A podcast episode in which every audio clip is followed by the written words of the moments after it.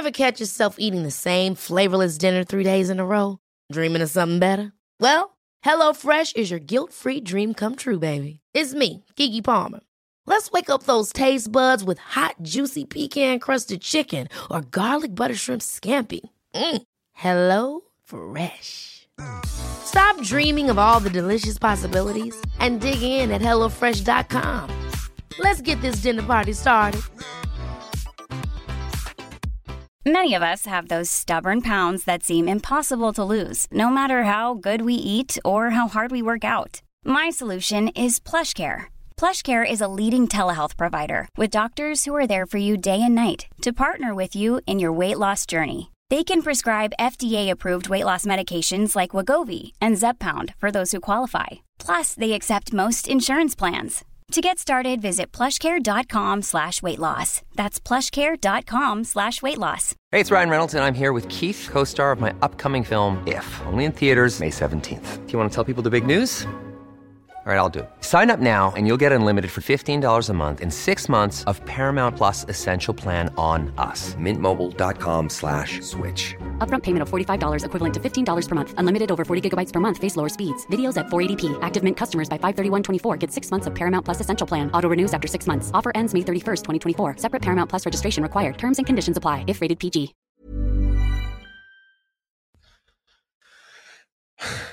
Någon som vill börja? Sanna, ska du börja? Ja, just det. Du är inte här, Sanna. Du är inte här. Oj. Ska du shama Sanna för att hon inte är här när hennes barn pissar rätt ut på golvet för att de inte vill gå och lägga sig? Det hade inte jag gjort, alltså. Nej, men nu är hon inte här och kan bemöta dig. Nej, då kan man ju passa på att vara uppkäftig. Hon är inte bara 60 mil bort. Hon är inte här heller. Hon kan inte ens vara rapp i käften tillbaka. Nej. Ja, men det här är väl som vanligt ett avsnitt av Haveristerna som kan gå lite grann hur som helst. Jag vet inte, vi kanske ska spela in lite vanligt material och padda det här avsnittet. Jag vet, en sak är jävligt säker, det kommer vara både pre-roll, mid-roll och post-roll på reklamen. För nu ska vi utvärdera det här, om det blir något eller inte. Och jag kan också säga att vi kommer klippa det mitt i tu och endast våra patrons kommer få lyssna på hela avsnittet. För degen ska in. Det här har kostat och nu ska vi ha betalt. Ska man då spara göttiga till först eller sist? Du kan få blanda. Du får blanda och ge. Det är upp till dig. Ja. Mattias Wåg, M-A-T-T-I-A-S, mellanslag, enkel-V-O-G. Välkommen. Vår, statens namn på mig, fy fan. Ja. Välkommen till vår första appearance från en gäst. Ja, och... Det gick ju bra förra gången. Så. Ja. Ja, det gjorde ju det. Vem ska vi kränka idag då? Ska vi kränka några fler? Finns det några fler? Det kanske finns någon nazist och mördare vi kan kränka idag också, jag vet inte.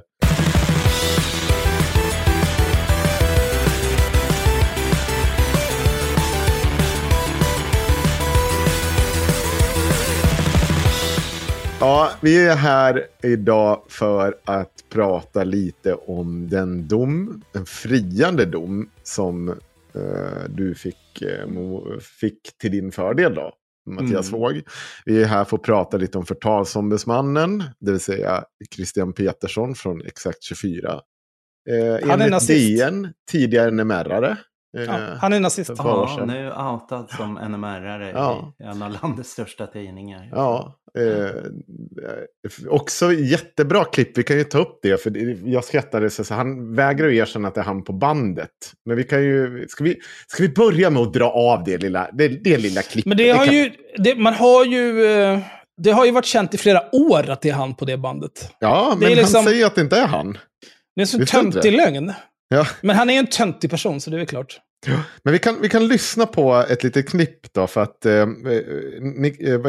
Niklas Orenius från DN frågade ju Christian Petersson om den här bakgrunden, om det var han på bandet, och då säger han att nej, det är inte jag på bandet. Här har vi bandet. Ta upp förintelsen och att den omöjlig kan...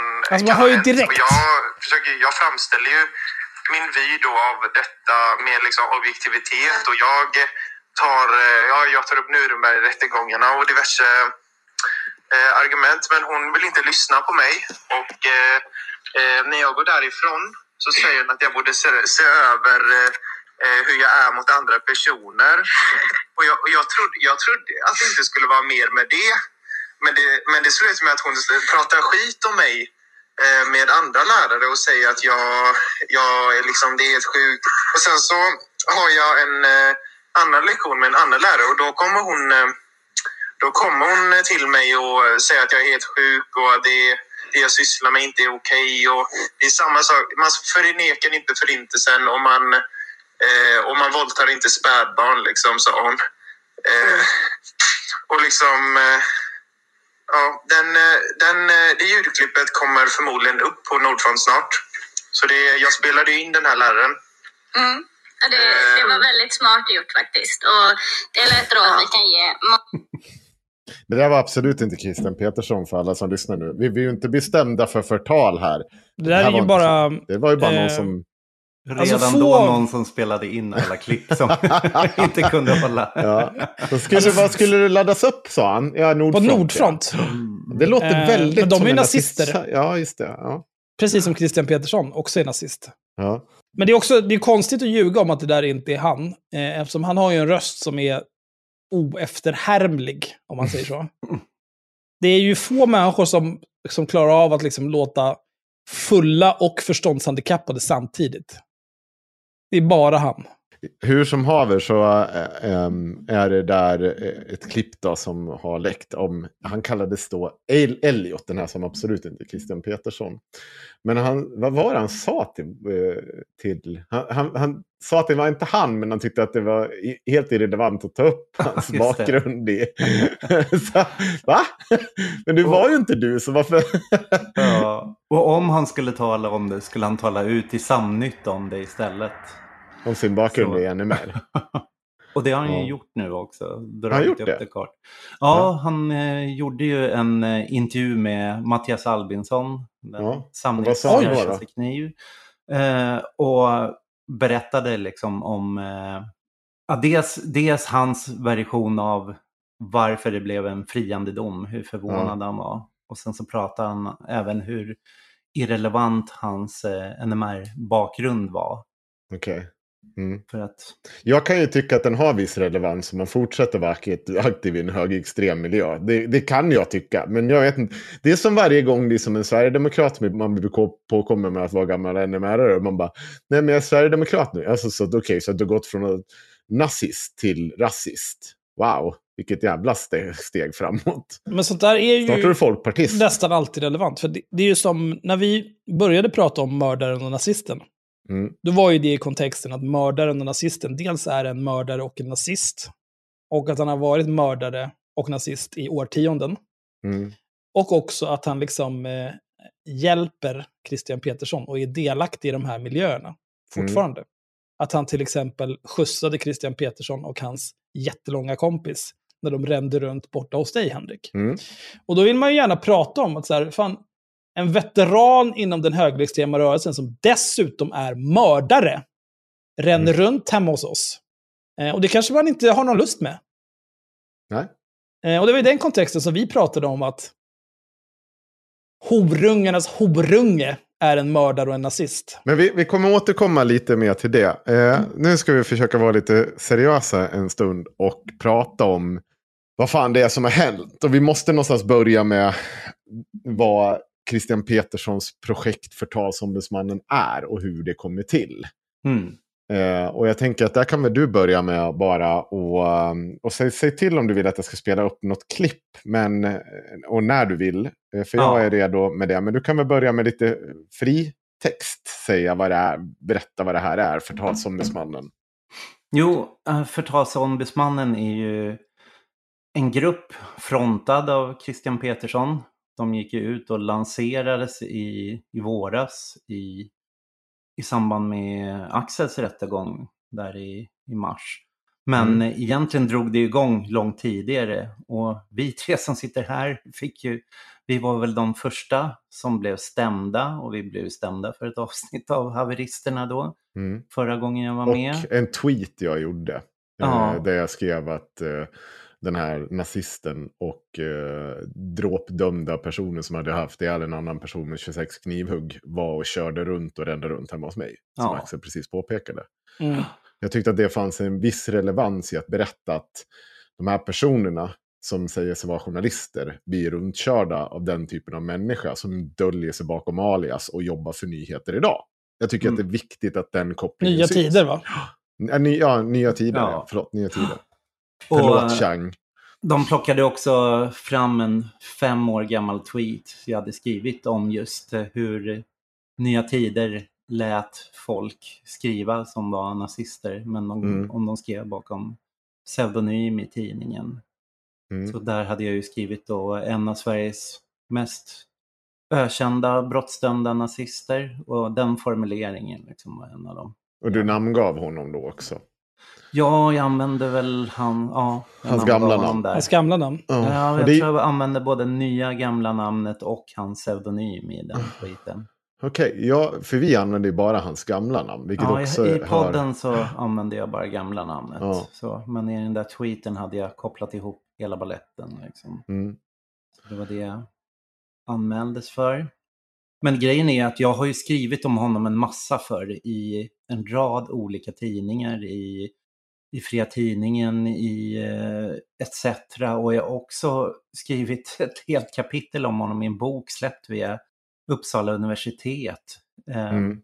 Så att det är ju ingen av mina liksom journalistiska texter eller liksom akademiska texter som någonsin har anmälts. För de faller ju under utgivarparaplyet, att det finns en ansvarig utgivare för dem, och då skulle det bli tryckfrihetsmål och betydligt mer omfattande. Ja, Expo namnger ju honom också flera gånger. I princip alltid när de skriver om honom så namnger de honom. Kan du berätta bara snabbt varför kallar du honom en av Sveriges mest ökända? Så det finns ju en historia här. Ja, alltså om man ska skriva en så här bok om svenska extremhögern, då är han vore liksom en central person att bygga allting på, för han har varit med i alla olika projekt, spelat en större eller mindre roll, och han har liksom gått från organisationer till en rad olika tidskrifter, men han är också översättare och översatt flera så här centrala verk så här, till Codrigneux, till Mina legionärer som är NMRs bibel. Han har översatt David Duke, han har översatt texter om etnopluralism som Nationaldemokraterna hade som sin ideologi. Så att om man räknar upp alla de här organisationerna liksom, som Svenska motståndsrörelsen och Svenska Uppsala hade han en som var kopplad till de här fria nationalisterna, och sen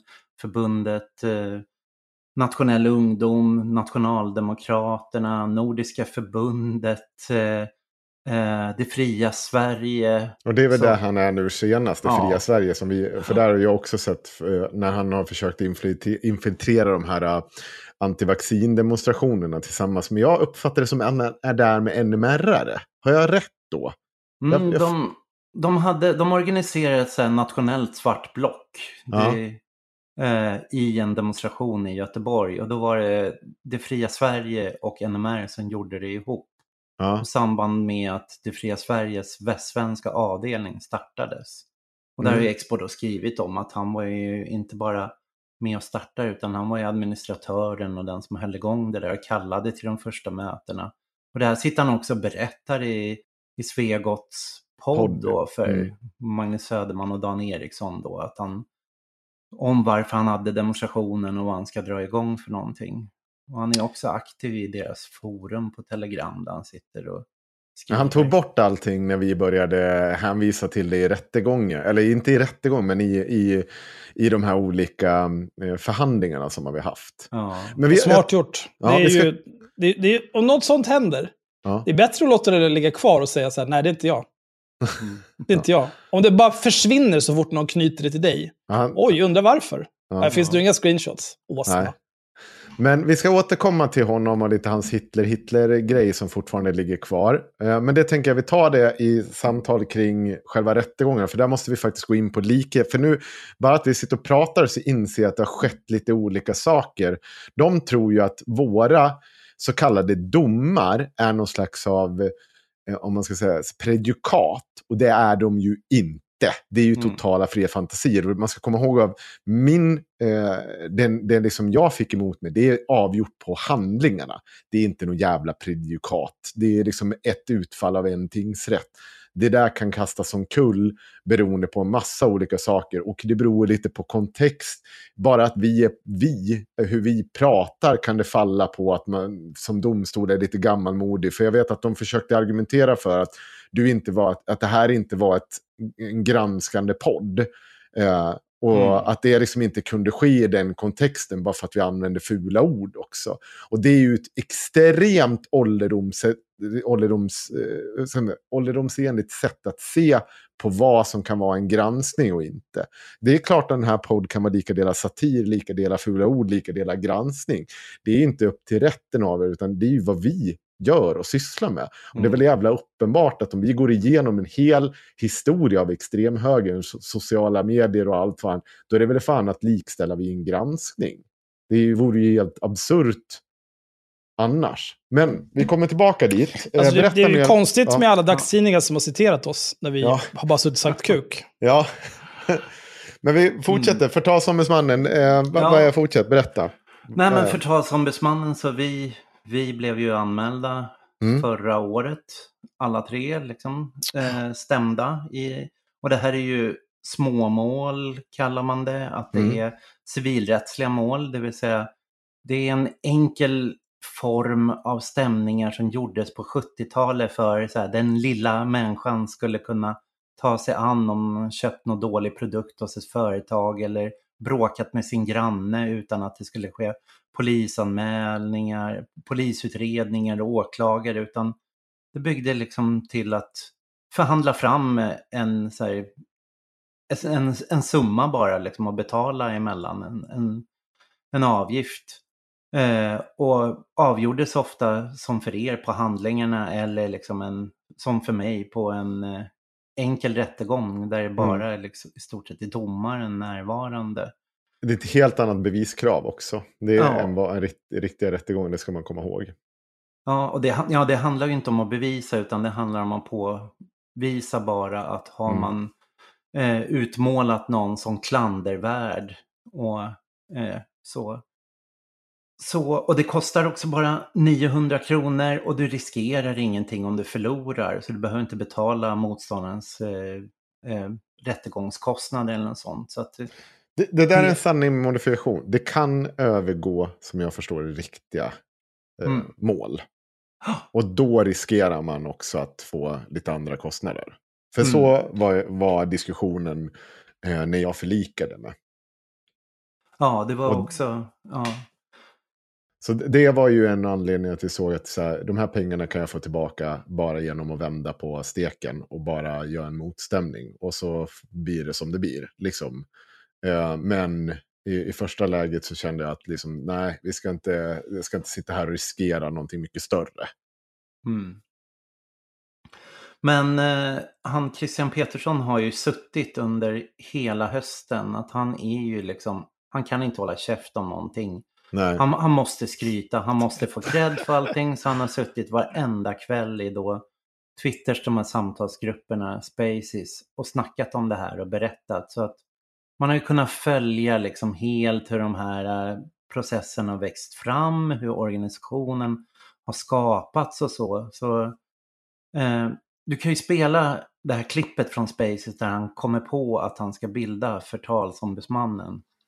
Jag kan ju säga så här att inom kort så kommer jag starta en förening för att som kommer att vara en vidareutveckling på de här massstämningarna, så vi kommer fortsätta att massstämma vänsterfolk. Vi har fixat nu inför nästa år till 5 nya stämningar. Alltså stämningsansökan finns väl knappt i Sverige? Så säger det vänta lite. Henko, Axel, Mattias Wåg, alla de, alltså Henko och Axel har blivit dömda nu. Axel har precis... varje brottsrubriceringar. Och nu har det skickats in en ny stämningsansökan mot Axel Där han troligtvis kommer dömas igen för att det är olika tillfällen för samma brott liksom. Och sen den 9 januari så åker Mattias Wåg upp i rättegången. Så det är många samarbetar och jag samlar in mycket info och massrapporterar vänsterfolk för förtal. Ja. Målet är att få dem dömda så många gånger som möjligt så att man kan säga att de är kriminella. Ja, och det här har ju varit återkommande att det ska handla om att man ska få påstå folk är kriminella. Jag kan säga att det har dragits ett straffregister på mig. Det här finns inte ens i mitt straffregister. Nej, men det är för att vi är inte dömda för förtal. Vi är dömda att betala skadestånd. Det är någonting helt annat. Men han är ju efterbliven. Jag orkar inte ens. Nej. Han är så jävla korkad. Ja. Det är ju så här, om du hugger någon med en kniv 26 gånger och blir dömd för det, då kommer det finnas i ditt brottsregister. Om det är så här, någon grinig jävel går och grinar till Södertörns tingsrätt och säger han var dum mot mig och sa elaka saker, jag vill ha peng. Och så säger Södertörns tingsrätt, ja lilla gubbe, du ska få peng. Här, ta en peng, håll käft. Och så får du minimibeloppet 5 000 och kan dra åt helvete. Det är ingen som är dömd för någonting då. Nej. Däremot så, vi kommer väl till det, men om åklagare driver åtal för grovt förtal, då kommer man nog bli dömd förr eller senare. Men det här klippet säger också en hel del hur han har tänkt sig och att det ska ske återkommande stämningar så att det ska ske många och att man ska kunna utmåla någon som kriminell på det, så att tanken är någonstans att det här är ett sätt att skapa content för förtalsombudsmannen liksom. Att man ska vara där, filma vad som händer innan rättegången, efter rättegången, släppa reportage om det. Så att det här är bara liksom, rättegången i sig är inte själva poängen, inte heller bötesbeloppet, utan det är ju bara liksom ett redskap i ett större arbete av liksom granskningar och trakasserier och uthängningar, där det här är en liten bit så att säga. Ja, det ser man ju, det är ju hela tiden, för det, om man kollar kring men vi återkommer till det. Vi återkommer till din rättegång och kaoset kring det. Vi gör så. Jag kan också spela upp det, för han har ju en tanke också med det här med vad man säger. Från 20 januari så berättar han om hur man ska få nazist att bli det nya n-ordet. Vi kan lyssna på den också, för det är väl en liten del i den då. Vad har de sagt då om Nick då? Jag har missat någonting här. Ja, och Nick här då, som sitter och pratar i Nick Alinea, alltså a.k.a. den som blev kallad nazistpyssling, som han nu har gått och stämt Bianca. Stämt en annan person som inte kallade honom nazistpyssling. Ja, precis. För att hon återupprepade det i ett, jag tror det var ett space, va? Hon återupprepade, och då han vågar inte stämma Jonathan Unge, så då går han och stänger med Bianca Meyer. Och det är ju för att de ogillar henne, för att hon har ju varit uppkäftig mot dem i space. Så det här är ju återkommande, men det där är också både CP och vad heter det, Nick, det är att de har ju, det är väldigt lite småkuksaura. Det är ju, alltså när de försöker sig på liksom och så här ska äga folk. Ja. Det är ju, jag och Mattias, vi satt ju innan jag blev mördad på Twitter. Ja. Men vi satt ju med Nick Alinea och han sa typ så här, ni tjocka, ni tjocka, ni tjocka, ni tjocka, ni tjocka, ni tjocka, ni tjocka, ni tjocka, ni tjocka.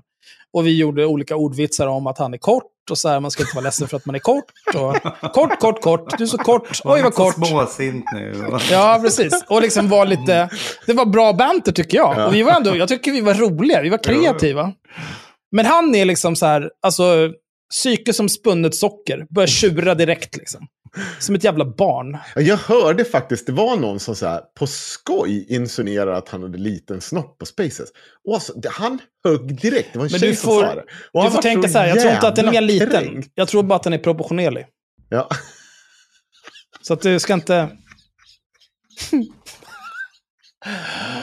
Åh, gud. Nick Alinea är kort, visste ni det?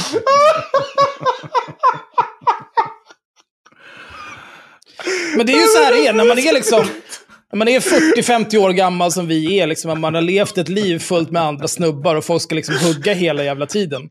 Så liksom, det går ju på automatik det här. Så här, ja, du ska hugga mig, jag hugger tillbaka direkt. Men de här är ju barn och de har aldrig varit med om det här. De har aldrig varit med om någon typ av mobbning eller banter eller någonting.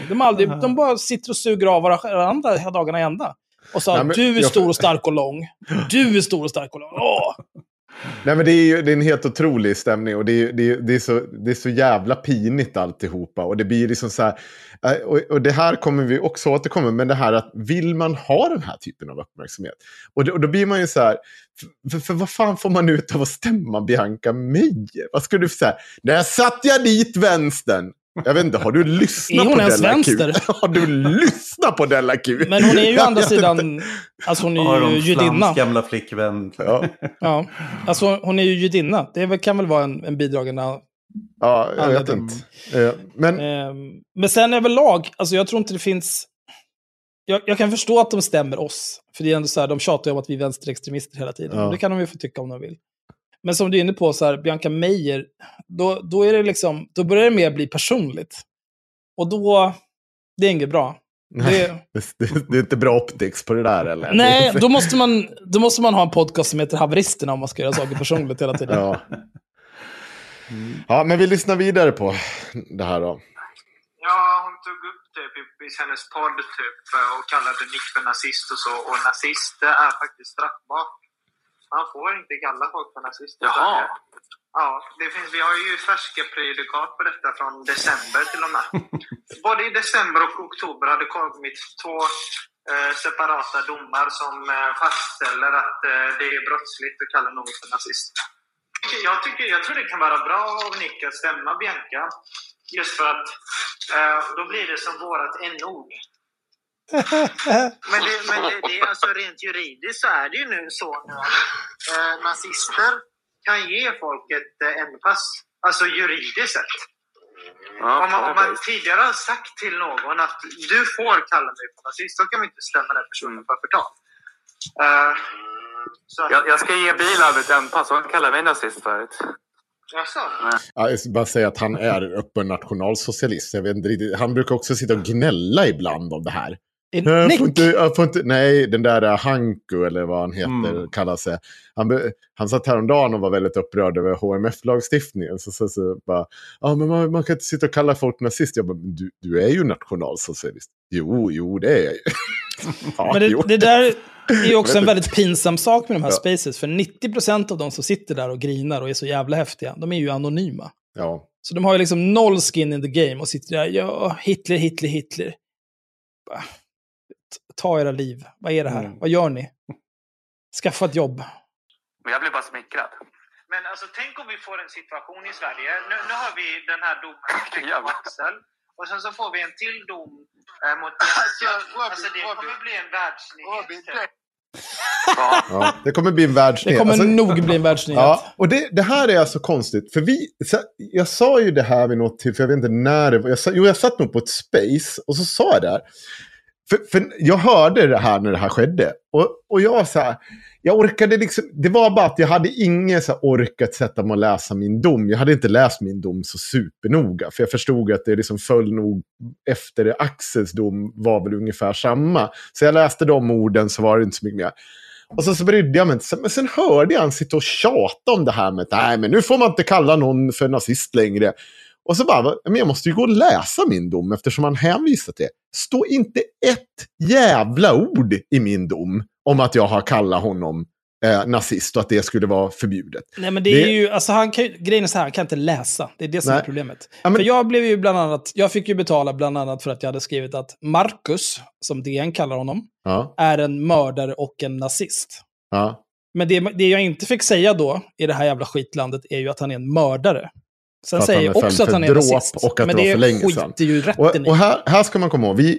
Det är också så här lite fräckt det där. För de håller på att säga att det här mordet var för, eller dråpet var för 30 år sedan. Det stämmer, men han blev inte tagen förrän, vad är det, 2004? Ja, 2003-2004. För han håller sig undan och han blir fångad av cold case-gruppen. Så domen kommer inte förrän i mitten på 2000-talet. Där, första decenniumet. Så en annan också, sak med det är ju också att han har ju någonting han jättegärna upprepar. Det har han ju skrivit i tråden om sig själv på Flashback. Det är ju att den personen som han gick hem till med en kniv i syfte att skrämma honom, men sen var tvungen att hugga 26 gånger. Det var en pedofil och våldtäktsman, så han har känner ingen direkt moralisk ånger över det. Han är stolt över det han har gjort. Och det är ju liksom det enda, alltså det här, den ju högjäl var våldtäktsman och pedofil är källa mördaren. Liksom, det finns ingenting vad jag vet som styrker det här påståendet. Han säger att Leif GW har sagt att det här var en hemsk människa. Men att det finns men vad fan vet Leif GW om det? Och även om han var en hemsk människa betyder det inte att han var våldtäktsman och pedofil. Nej. Och det betyder inte att Marcus kan gå och hugga honom 26 gånger. Nej. Så att Marcus kan knulla sig själv. För han är en mördare och en nazist. Yes! Fan vad många gånger jag ska säga det. Det kommer bli toppen. Ja. I alla fall. Hela, alltså man ser hur innan min rättegång, hur allt diskuterades. Dels var det ju så här, Nya Tider, de skrev inte rad om det här. De har bara tigit rakt igenom. Sen gjorde Wabrasuk en artikel efter rättegången innan domen, där han säger att han pratar om n-ordet och att nu ska det äntligen bli slut på naziststämpla alla invandringskritiker. Så fort man uttrycker invandringskritik så kommer de och skriker nazist. Så här, och då är man stigmatiserad och utdefinierad och körd i samhället.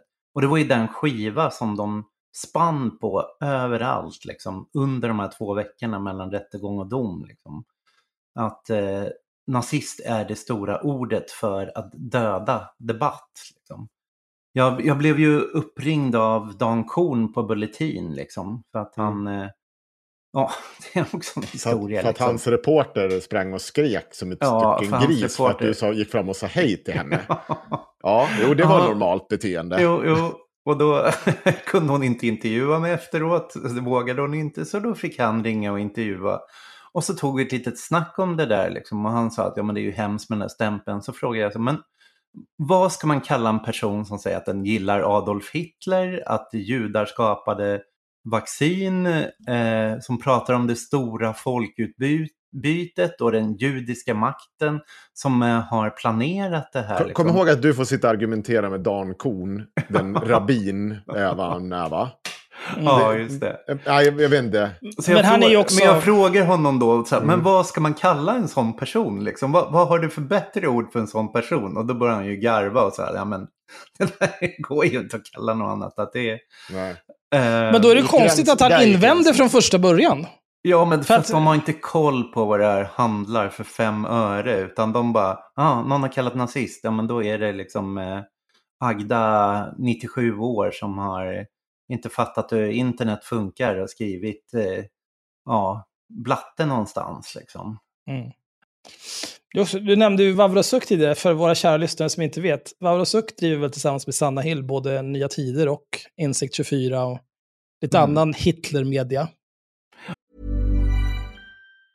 You should celebrate yourself every day, but some days you should celebrate with jewelry. Whether you want to commemorate an unforgettable moment or just bring some added sparkle to your collection, Blue Nile can offer you expert guidance and a wide assortment of jewelry of the highest quality at the best price. Go to BlueNile.com today and experience the ease and convenience of shopping Blue Nile, the original online jeweler since 1999. That's BlueNile.com. BlueNile.com. A lot can happen in 3 years, like a chatbot may be your new best friend. But what won't change? Needing health insurance. United Healthcare Tri-Term Medical Plans, underwritten by Golden Rule Insurance Company, offer flexible, budget-friendly coverage that lasts nearly 3 years in some states. Learn more at uh1.com.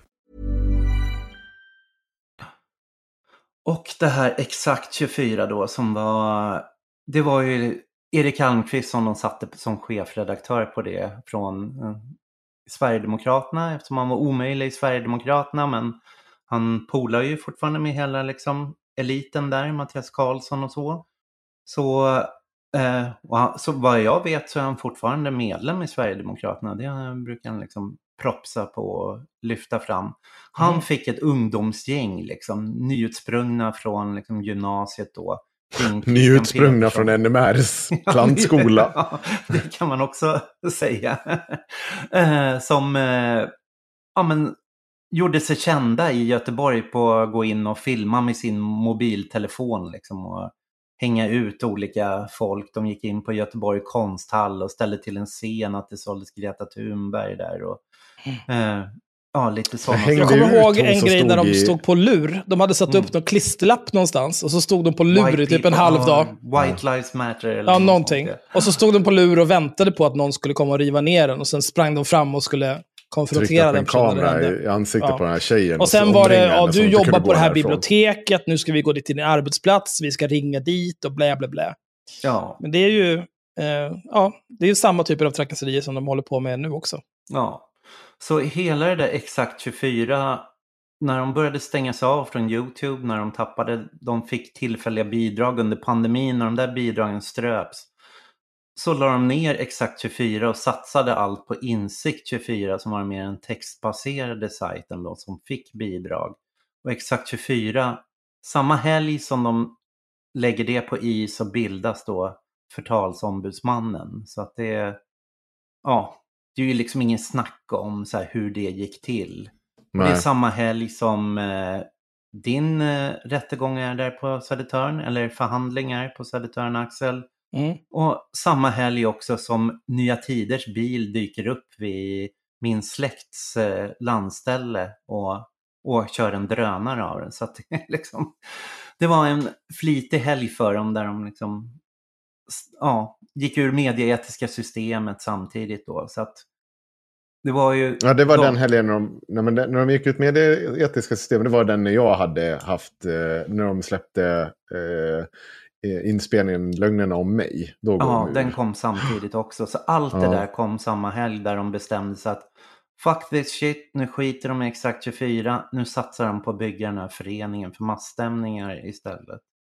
Och nu har det ju liksom avslöjats lite mer vilka de här är bakom Christian Petersson liksom och Erik Almqvist. När man har sett att den advokat som har använts i rättegången, det är ju samma advokat som har försvarat NMR. Min namne? Ja, som också Henrik Johansson. Henrik Johansson då. Vad har han en bakgrund i då? Ja, Henrik Johansson är en så gammal så kallad identitär. Och det är identitär är det... Och nej. Forskare brukar kalla det neofascism, stämforskarna, inte mig. Och alt-right är liksom samma slags tradition, men de hade Nordiska förlaget förut som nu heter Arktos, som är en vidareutveckling av gamla Nordland. Liksom. De gav ut en rad böcker av en kille från, jag tror han är från Borås eller något sånt, som, ja... Så han släppte sina romaner där på det här förlaget. Och förlaget leddes av Daniel Friberg. Och Daniel Friberg har nu Arktos. Det var Daniel Friberg som lanserade det här alt-right i Sverige i form av nordisk alternativhöger. Tillsammans med gamla Dalny från SD. Ja, så nu har det ju visat sig att det är ju... Någon pytsade in 30 000 kronor för att dra mig till rättegång. Vem den när någon är kan man ju bara spekulera i. Men... Friberg! Men samtidigt så dyker då liksom Fribergs text upp på Motpol där han förklarar liksom min friande dom. Varför Förtalsombudsmannen måste gå vidare och överklaga till hovrätten. Och sen publicera samma text, liksom bara lätt modifierad som Förtalsombudsmannen. Så att Friberg, hans gamla författare, advokat, Henrik Johansson. Och då också, Friberg var ju den som för 10 år sedan när Expo och researchgruppen Inte rasismen gjorde alla granskningar av honom, så skrev han en manual hur man ska hantera granskande journalister, hur man ska på olika sätt, du ska vägra uttala dig, neka allt även om det stämmer, ha en hink vatten innanför dörren liksom och hälla på dem, och sen så har han en paragraf där om att man ska så här, att de kontakta honom så kan han hjälpa till och fixa advokater och stämma personerna, så att det stämde dem för förtal, så att Det här är ju liksom en tanke han har redan gjort. Och liksom folk i den här kretsen har ju gjort det. Men i och med att det har kommit till förlikningar och liksom med, man har undertecknat ett tystnadsavtal kring det, så har ju det aldrig blivit en sak av de här stämningarna tidigare. Så det här är första gången liksom det blir liv kring det. Vad fan var det jag tänkte säga med det där? Jo, nej, men det har ju kommit andra stämningar. Jonas Åhlén på Bulletin stämde ju dig, Axel, och jag blev ju stämd av en man i södra Sverige som förtalade oss. Nej, Sillen. Ja, Sillen. Mm. Som har förtalat oss hur jävla länge som helst. Och då ser man, det här är ju bara, det är karbonkopior på det som redan kommer från Dan Werner. Alltså det är det som redan gjort, så att det är uppenbart att man har delat information. Men samtidigt också att det har skett slitningar däremellan. För Sillen blev ju osams med Christian Petersson, som omedelbart golade ner honom på Twitter och visade upp att Sillen minst han hade köpt massa spambottar kring våra konton. Du fick ju de spambottarna mot dig också, Våg. Ja, med min adress och grejer. Det han använde bottarna liksom till, det var att så fort jag skrev någonting i alla fall, eller så fort Henrik skrev någonting, säkert det också, Mattias, det var, då var det en massa äckliga bottar som retweetade det och inkluderade Henriks adress, och han har ju skyddade personuppgifter. Och det gjorde han ju också för så här att man ska inte kunna yttra sig offentligt. Nej. För att han är också en äcklig jävla horunge. Och det här skickade ju han och ville ha stöd av Exakt24. Så det var ju det Exakt24 visade upp och golade ner honom kring. Och det han var så arg över, det var att Exakt24 var ju tjurig för att han hade förlikat sig med mig, och han var tjurig för att han tyckte att han hade skapat kontot, och Exakt24 att de borde betala för hans advokatkostnad, för han gick ju back på allt det här, Sillen. Så det där var ju en jävla cirkus det också. Men han nämnde ju också att Förtalsombudsmannen hade erbjudit honom advokathjälp eller juristhjälp, och då svarade Sillen att han inte ville ha hjälp av Henrik Johansson. Ja, precis. Så att de satt ju och golade ner varandra åt helvete. Ja. Så det var ju kul. Men jag tänker så här, innan vi går in på lite rättegångarna, som det kanske kan landa bakom Peyton, så vet jag att Våg vill nog ha med lite mer grejer som är göttigt. Och då tänker jag att det har ju inte stannat. Man ska komma ihåg att det här är ju en av grenarna som man har använt för att trakassera meningsmotståndare. Ett annat sätt har ju varit de här uthängningarna. I framtida avsnitt så kommer jag spela upp lite klipp från när Christian Petersson delar ut uppgifter om en privatperson, en tjej som hade några krönikörsjobb för 10 år sedan och som har varit uppkäftig mot honom, och Christian med all den här storkukslungen han har blir ju helt tokig, så han ska ju då hänga ut henne till hennes arbetsgivare, och hon har ju varit så taskig för när hon var ung så gjorde hon det här och bla bla bla. Så det är ju en av grejerna, men du har ju skickat med lite annat också, och jag tänkte börja, för du har ju också fått det här att de kör drönare över ens hus. Det händer ju även här hemma, och jag tyckte att vi ska vända på ordningen, för ofta märks hur han glömmer bort vad han har sagt vid de här olika spaces. Och det här är ju en person, än en gång, Christian Petersson golar ju ner sig själv och allt och alla konstant, och jag tänkte egentligen kommer det här tvärtom, eller när vi kör det rakt av, vi kan lyssna. Det här är från den 6 december där Christian berättar om en grej han har gjort. Nu pratar jag om vi i bred bemärkelse, men vi i bred bemärkelse betalade ju en person 500 spänn för bensin och 500 spänn för arbete för att åka upp till Henko. Alltså. Så att så filmade, hon skulle intervjua då, detta var hennes första journalistjobb då, men jag har ju dött, okej. Så det blev som det blev. Ja, men jag menar att den lagt upp precis.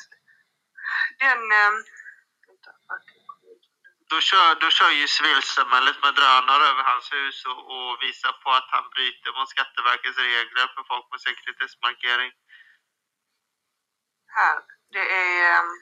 Du delade den för 3 dagar. Hur gjorde du det? Var det genom att ha ett hus, eller? Ja. Det var tydligen det. Nej, men de försökte ju anmäla det där till Skatteverket också. Men Skatteverket sa ju, ja, det är er han behöver skyddade uppgifter för. Det är lite konstigt att ringa och höra av sig. Så det var ju inga konstigheter. Du menar att man kan liksom inte...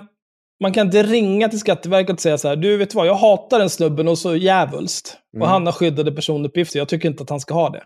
Nej. Kan ni ta bort det? Ja. Och då säger Skatteverket inte, självklart vi fixar det. Utan de säger, ja, okej, hej. Mm. Vad konstigt. Det är ungefär exakt allt de säger. Ja. Sen hör de av sig till mig och berättar att de försöker påverka. Ja. Ja. Men det är återigen att de är så korkade. Och de där två som var och körde drönaren alltså. Ja, det vet du vilka det är. Det är AFS-are, va? Våg. Den ena var AFS-are. Ja, den ena är AFS-are.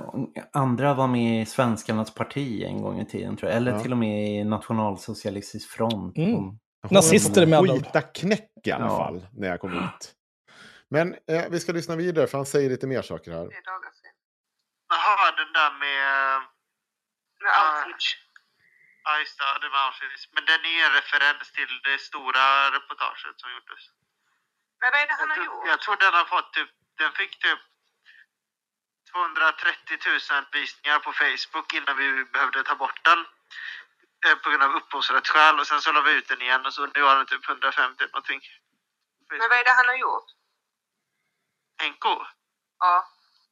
Kolla reportaget för fan. Men alltså, jag fattar inte. När han var i ett rum så pratade folk om kronofogden. Vad har det med saken att göra? Mm. Civilsamhället håller på och stämmer Henko för förtal en massa gånger nu. Och han blir skadeståndsskyldig hela tiden. Så att, och då gör civilsamhället så att man begär utmätning via kronofogden. Det första man gör. Efter att domen kommer laga kraft. Och då innebär det att skulden ökar med 1 000 kronor. Det här är också inte, det är också en sån konstig grej. För det är inte sant. Han bara sitter och hittar. Jag vet inte vad han drar det här ur. Om man tror på det själv. Det är två saker. Precis, du får en liten extra påslag. Jag tror att vi betalar 300 kronor vid ett tillfälle. Det var ju bara för att Dan Berner vägrar ge ut sina uppgifter. Och det kunde jag väl säga. Sen nu har vi ju hans uppgifter så kan inte göra det igen. Jag swishade i samma sekund som jag fick... i tingsrätten. Här, jag vill ha dina uppgifter så jag vet vad jag kan betala av någonstans. Du kan ju inte neka det. För att sen säga, jag ska skicka det här till kronofogden så får du betala mer. Nej, du ger mig uppgifterna så jag kan betala. Annars kommer vi inte avsluta det här. Och det gjorde vi. Vi lärde just det där direkt. Ja, så var det ur världen. Och det uppmanar vi alla andra om det skulle vara så att de mot förmodan får betala. Men här satt han ju fortfarande och låtsades att det inte var han, att det är omskrivningen civilsamhället. Att det är civilsamhället som alltid gör någonting innan han gick ut och claimade allt som sitt, som man alltid gör. Men det var det som var intressant. För du skickade den här dagen efter. Lyssna vad han säger om det här nu. Om de här som hade blivit betalt. Lyssna på det här. Vi hade ju jag har en känd snubbe som han har så här kontakt med så här med lite så här bondlurkar typ eller vad man säger. Och då menar jag så här for real liksom, inte att jag överdriver liksom att det är så här klassförakt, då menar jag så här bondlurk på riktigt. Och när han skulle göra ett videoreportage om Henko och då behövde han någon som skulle ställa frågor då. Så betalade han då en sån här person 500 spänn för bensin och 500 spänn för arbete. Men det var han själv som gjorde det nu. Ja, dagen innan sa du att det var du som gjorde det. Det är så konstigt, för det är det här, det är bara hoppa fram och tillbaka hela jävla tiden mellan det här så kallade civilsamhället och du själv. Och min gissning är att det var han som satt och körde drönande bilen, men han vågade inte komma upp. Mm. Så jag skulle också säga så här, alltså han är ju i mångt och mycket ett barn. Mm. För det är så tydligt när han liksom har lärt sig ett nytt ord. Mm. Som civilsamhället. Då ska han använda det 24/7. Och han försökte ju också säga så här när domen har vunnit laga kraft. Men det gick inte heller riktigt rätt. För att han vet inte vad laga kraft betyder. Så att liksom... Varje gång han pratar så känner jag att jag vill dö. För att han är så dum och dålig. Men hela hösten när det här pågick, innan han gick ut och claimade allting som förtalsombudsmannen, så var det ju ett himla pussel att lägga. Och i och med att han satt och skröt varje kväll så kunde man ju liksom fatta hur han la upp det. Och då såg ju jag i min rättsprocess att allt som den här Nya Tider-reporten gjorde hade han dragit redan i Spaces 1-2 dagar innan. Ja. Att jag fick ju en stämning. Sen kom de på att om man bryter ut den här stämningen i 2 och gör om det till 2 stämningar så kan man få dubbelt så mycket i böter. Men sen kan man ändå begära att det ska tas som en rättegång. Så allt från delgivningen till hur liksom stämningen delas i 2 sitter han och säger innan liksom hur det ska göras. Med det fantastiska tillägget att Nya Tider-reportern förgäves sitter och säger att han inte har någonting med Christian Petersson att göra och de känner inte varandra.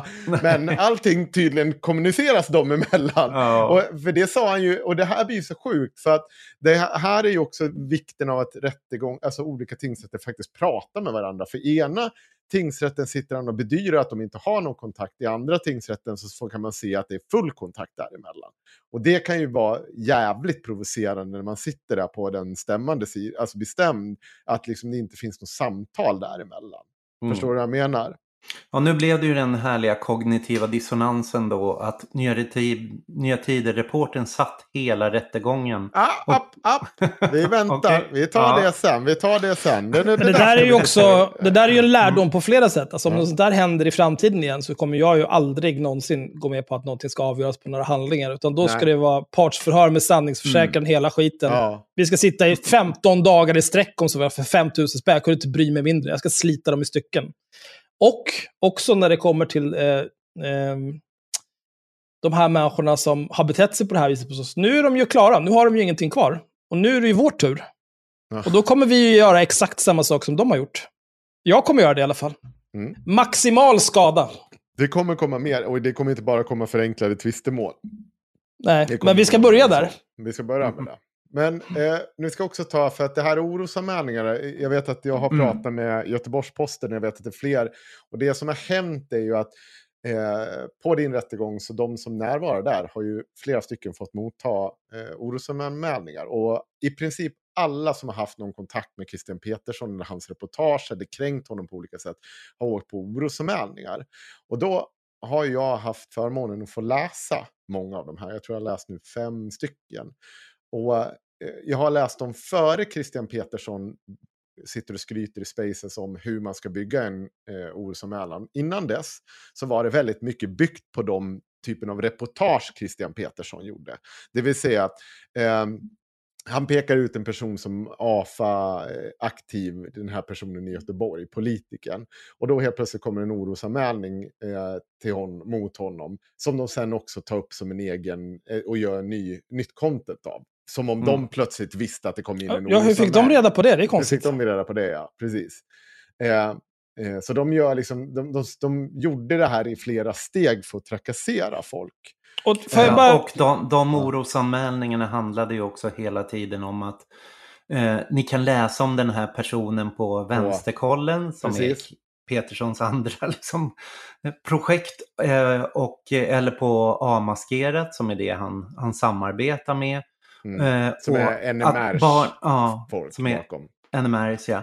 Och därför hotbilden mot barnet som socialtjänsten borde ta hänsyn till är att personen har ett hot genom de här artiklarna. Så att det är en självuppfyllande profetia. Själva anmälningen var ju ett hot i sig och barnet var ju bara med i periferin. Det var liksom personen de gick och störde sig på som var huvudsaken så att säga. Ja. Men det där förändras ju. Men efter också december. Med det här med de här orosanmälningarna. Ja. Om någon har råkat ut för det här, att någon har gjort en falsk orosanmälan för att man inte är nazist. Då tycker jag att man ska polisanmäla det, för det är nämligen ett brott som heter falsk tillvitelse. Vi ska lyssna. Kanske polisen kan sluta äta kanelsnäckor och göra någonting. Vi ska lyssna lite här på när de pratar om orosanmälan. Jag tror jag tog upp det här tidigare, men det är bra att vi kör repris här. Det här är, vi vet ju att Mattias Wåg har ätit banan på ett väldigt konstigt sätt framför barn. Så att, det där måste jag bara få. Jag tror att vi får fixa en orosanmälan, tror jag. Ska jag säga vad det där är? Han hittar en bild på mig där jag står gapandes med Jesusbarnet blev en julkrubba, som att jag ska äta upp den. Som han photoshoppar in en banan och massor med barn i bakgrunden. Så det är hans egen photoshoppade bild han pratar om, alltså. Okay. Som man ska göra en orosanmälan mot. Men det är också så här, även om någon har ätit banan på ett konstigt sätt i närheten av barn, alltså, jaha, okej. Okay. Ja. Men vi fortsätter, för det betyder ingenting. Vet alla här hur man gör en orosanmälan? Ja, jag har gjort det. Nej. Det där är Nick Alinea som berättar att han har gjort en orosanmälan, det så säger jag. Jag hoppas jag blir ansvarig. Man ringer först upp. Man ringer först, eller när man gör en orosanmälan så är ju om man har upptäckt oegentligheter i en familj, och om man bara vill dubbelkolla om personen har barn eller om det är kidnappade barn som personen tar hand om. Och det här är ju mig han refererar till, att jag ska kidnappa barnen. Det är ju någonting jag ofta känner så här, när jag går ner och handlar till exempel här på Ica nere för mig, då känner jag ofta så här, fan, alla de här barnen som springer runt här, är det vanliga barn eller är det kidnappade barn? Det bästa är att göra en orosanmälan. Personen tar hand om, så kan man ju bara ringa Skatteverket, tala in att man vill prata med handläggare från folkbokföringsregistret, och så tar man upp personnumret på personen, så frågar man om personen har barn, och så får man ut barnens personnummer, och sen så kan man kontakta sitt närmaste socialkontor. Socialkontor har nödtelefon, så det går. Det här kan man också se om nya socialmän, att de har liksom, även om det inte finns någon information om barnet i sociala medier och sånt, så vet man namn och alltihopa på, vilket tyder på att man har ju följt det här till punkt och pricka då. Mm. Eller man har följt, nu gör jag de största kanin... Civilsamhället menar du? Ja, precis. Ja, även nattid. Så det går att göra orosanmälan 24/7. Och då säger man att man vill vara anonym. Om man inte vill vara anonym så behöver man inte vara det heller. Och så berättar man vad det uppstått för problem. Och då vet jag från en person som jobbar inom vården som har berättat för mig hur orosanmälningar brukar gå till, att man ska, det finns vissa ord då som man bör använda och lägga in, och det är bland annat icke-normativt beteende, någonting som är väldigt vanligt, att barnen har för små kläder, inte äter, är nedstämda. Vad är inte bra att utmana normer? Nej, faktiskt inte enligt socialtjänstens... Nej, så de går emot Skolverkets uppmaning. Ja, men icke-normativt, då menar man inte att de är homosexuella eller transor och så. Det är ju helt fantastiskt enligt socialtjänsten. Men det är mer så här att man inte är glad och sprallig, och att man liksom är tillbakadragen och dyster. Nu beskriver han nedstämt, inte icke-normativ. Men han kan ju inte... Och så lämnar man in den, och kort efter det så kommer de få på Kivra att socialtjänsten söker dem för ett samtal. På Kivra? Så att, fy fan vad sjukt att det är på Kivra. Och sen... Alltså fy fan vilken ångest att få SOS-meddelande på fucking telefonen. Ja, men jag misstänker att det kommer ske väldigt många sådana anmälningar i samband med jul som kommer dammas in på Kivra på den 23:e. Ja, han nämner ett datum där, och det är mycket riktigt kom det in SOS-anmälningar då. Det här säger ju han alltså 18 dagar innan det sker. Mm. Och syftet med det här är ju... inte han som gör det här. Syftet med det här då var ju att vara extra fittig och sabba julen, dels för föräldrarna och för barnen till de här politiska meningsmotståndarna. Det var ju faktiskt ganska lätt, jag har ju sagt det här tidigare, det här har vi tagit upp i podden, det vet jag, och det, så ni som är trogna lyssnare, ni har hört det här tidigare, men det var ju enkelt också då, för då kunde man ju bara höra av sig, för visste ju att till exempel jag med flera skulle vara ett mål, så jag hörde ju bara av mig till den handläggaren som vi haft, så att det här kommer nog ske den 23:e, så ni är väl medvetna om det. Och så börjar det mycket riktigt komma in anmälningar runt den perioden. Det var inte Christian som gjorde dem då, utan det var ju Oidipus. Så vill man veta mer om Oidipus och hans samarbete med Christian, så finns det avsnitt om det också. Det får ni hoppa tillbaka i tiden och kolla. Men han visste ju om att det skulle ske, och ja, Det gjorde det. Och det gjorde det nog inte bara mot mig heller. Mm. Men de anmälningarna ser i princip likadana ut. Jag har läst dem och det är samma. Det är liksom, är det en ensamstående förälder så är föräldern psyksjuk. Annars är pappan alkoholiserad eller narkoman och slår mamman. Och barnet känns otryggt och liksom... Äter inte av småkläder. Allt det här till punkt och pricka. Och så, alla är inskickade av något så här generiskt namn som heter... förnamn, punkt, efternamn, ett protonmail. Och kvinnonamn också. Är de också. Ja. Alltid granne. Och... Jag faktiskt pratade med socialtjänsten i Stockholm om det här och gett dem all information om det. Så att de är väl införstådda med att det sker. Så de känner igen det. Det var inte... Det hade hänt. Mm. Så de pratar just nu. Och det är bra. Alltså, så man ska ju liksom så här... alltså det är ett problem också. För att det förstår ju för normalt folk som bara vill vara i fred och som vill leva sina liv och inte vara nazister. När nazister håller på det här viset. Men det gör ju också att liksom, dels att stadsdelsnämnden och de som hanterar sådana här ärenden då får ju mer att göra helt i onödan. Mm. Och det kan ju göra att liksom barn som får illa på riktigt inte får den uppmärksamhet de behöver. Mm. Och även om man kanske skiter i typ så här, ja men alla de här vänsterextremisterna och deras horungar, skiter i dem och kan brinna i helvetet. Då kanske det finns något nazistbarn i närheten av dig som får spö av sin nazistfarsa som inte får någon hjälp med det för att din äckliga nazistpolare håller på att skicka in falska anmälningar. Det är något att fundera på om du är nazist och lite pantad. Det är inte det enda sättet han försöker hitta sätt att trakassera meningsmotståndare. Det finns ett annat när han berättar om hur man ska spamma folk. Mm-hmm. Så att om ni ser någon som ni stör er på, framförallt en kommunist, så bara gå in på Washington Post, gå in på newsletter och så skriva in personens mailadress på alla 70 newsletters. Så kommer det som en helt nedspam. Alltså... varje gång de håller på så... Kan du pausa lite här? Det här är ju sånt som funkade typ så här 2003. Ja. Alla nu för tiden har väl typ en Gmail. Ja. Allt sån där skit hamnar i uppdateringar och sen efter typ en månad då kommer du få en notis typ så här. Du har aldrig öppnat ett mejl från det här nyhetsbrevet. Vill du unsubscriba? Ja, tack. Gissa vem som har fått det där då? Har du fått det? Ja. Ja, han men det är ju precis som du säger. Det hamnar ju i den här andra inkorgen som man har. Ingenting händer. Ingenting händer ju. Nej, jag har också fått det. Och jag har också fått en rad sådana här falska försök till inloggningar på mina konton. Och det har alltid varit efter jag haft någon interaktion med Christian Petersson på Twitter eller på nätet. Och så kommer det direkt liksom. Har man haft attityd och spelat alla ballan så ska det direkt. Det är så konstigt att han inte kan vänta liksom, utan han måste agera i affekt alltid. Som ett barn. Jag ska ta här också för det, du har skickat några exempel på trakasserier. Det kan vi kanske spela upp. För här har vi ett... Varje gång de håller på så här gråter ut så betyder det att det har drabbat dem liksom. Så man får helt enkelt se allting som en win även när de ljuger typ. Speciellt den där artikeln om hon så kallade författaren som skulle gå på den här radikal bokmässa som där AFA bjöds in och var en av huvudarrangörerna liksom.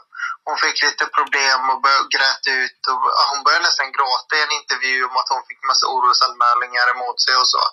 Och lite annat sånt och gott. Jag vet inte om det var falska beställningar i hennes namn. Så. Det är konstigt att han vet om allt sånt här. Mm. Ever catch yourself eating the same flavorless dinner 3 days in a row? Dreaming of something better? Well, HelloFresh is your guilt-free dream come true, baby. It's me, Keke Palmer.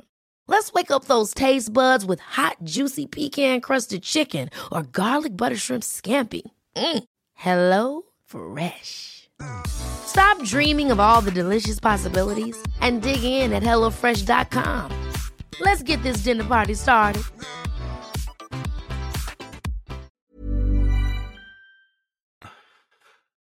Det kanske inte är så konstigt i och med att det var en från Insikt24 som sen la ut bilderna och skrev reportaget och Men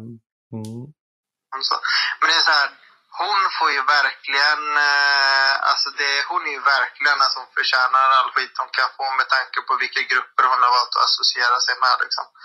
Så en sån artikel får man bara se som en win även om den är vinklad så att det var en från civilsamhället som jag vet om det är då.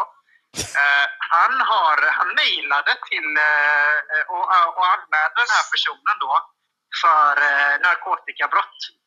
Och då åkte polisen dit och luktade. Och så hittade de narkotika och så dömdes han för narkotika. Så det var liksom ett tips på måfå som ledde till den här dömningen. Det här låter något som inte hänt. Ja, det har jag hänt. Jag tror inte heller det har gått till riktigt så, men sen har du det här också. Vad sa du? Att alla inom vänstern är alltid en del av grannarna. Ja, men det är det som är problemet med ditt synsätt. Men jag tycker inte att det är okej att bete sig. Alltså, om det är liksom vänsterextremist och stödjer det ena och det andra, ja men då förtjänar du ju allt liksom. Men om man tar avstånd från det, då är det ju demokratisk nivå av diskussion. Vad menar du att människor ska ta avstånd från?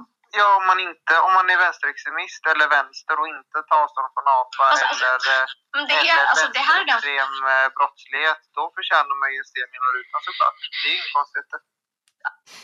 Du skulle kunna spela även det klippet som handlar om från Vita pillret där, om att stänga vänsterlokaler. Mm. I Stockholm som heter Nattsvart som också bedriver den här typen av verksamheten, och då har vi ju liksom dels människor som avslöjar de här liksom fulaktigheterna, vi har nu människor som rapporterar liksom till myndigheter som gör att polisen åker dit, gör räder, Skatteverket, allting och liksom... Så att det här är ju liksom ett bredare mönster. Där vi har Förtalsombudsmannen, vi har Insikt24, vi har Vänsterkollen, vi har A-maskerat, vi har Christian Peterssons egna telegramkonto. Där alla jobbar koordinerat med att skapa olika former av drev mot riktade personer, lokaler och som verkar genom olika former av såna här rapporteringar. Att man ringer in falska rapporter om det orosanmälningar till socialtjänsten, eller man ringer in till brandskyddsmyndigheten, skattemyndigheten, polisen på lokaler, så försöker man verka på det sättet så här, genom att sätta i system. Han pratar ju om det som på en industriell skala liksom, hur man ska trappa upp det med de här falska anmälningarna för att störa så mycket som möjligt. Och det är det sammanhangen man måste se, det här bildandet av Förtalsombudsmannen. Det var bara öppna ytterligare en front i det här liksom anmälningskriget, rapporteringskriget som den här kretsen där han är med i liksom sysslar med. Mm. Agree. Och jag tänker så här. Nu har vi kommit så mycket långt på. Nu har vi fått så mycket sagt om det. Så om de som lyssnar nu vill lyssna vidare, då får de fan bli Patreon. För nu kommer vi prata om din rättegång och vad som hände där under. Det blir smaskigt content det också. Men då får ni bli Patreons. Gott folk.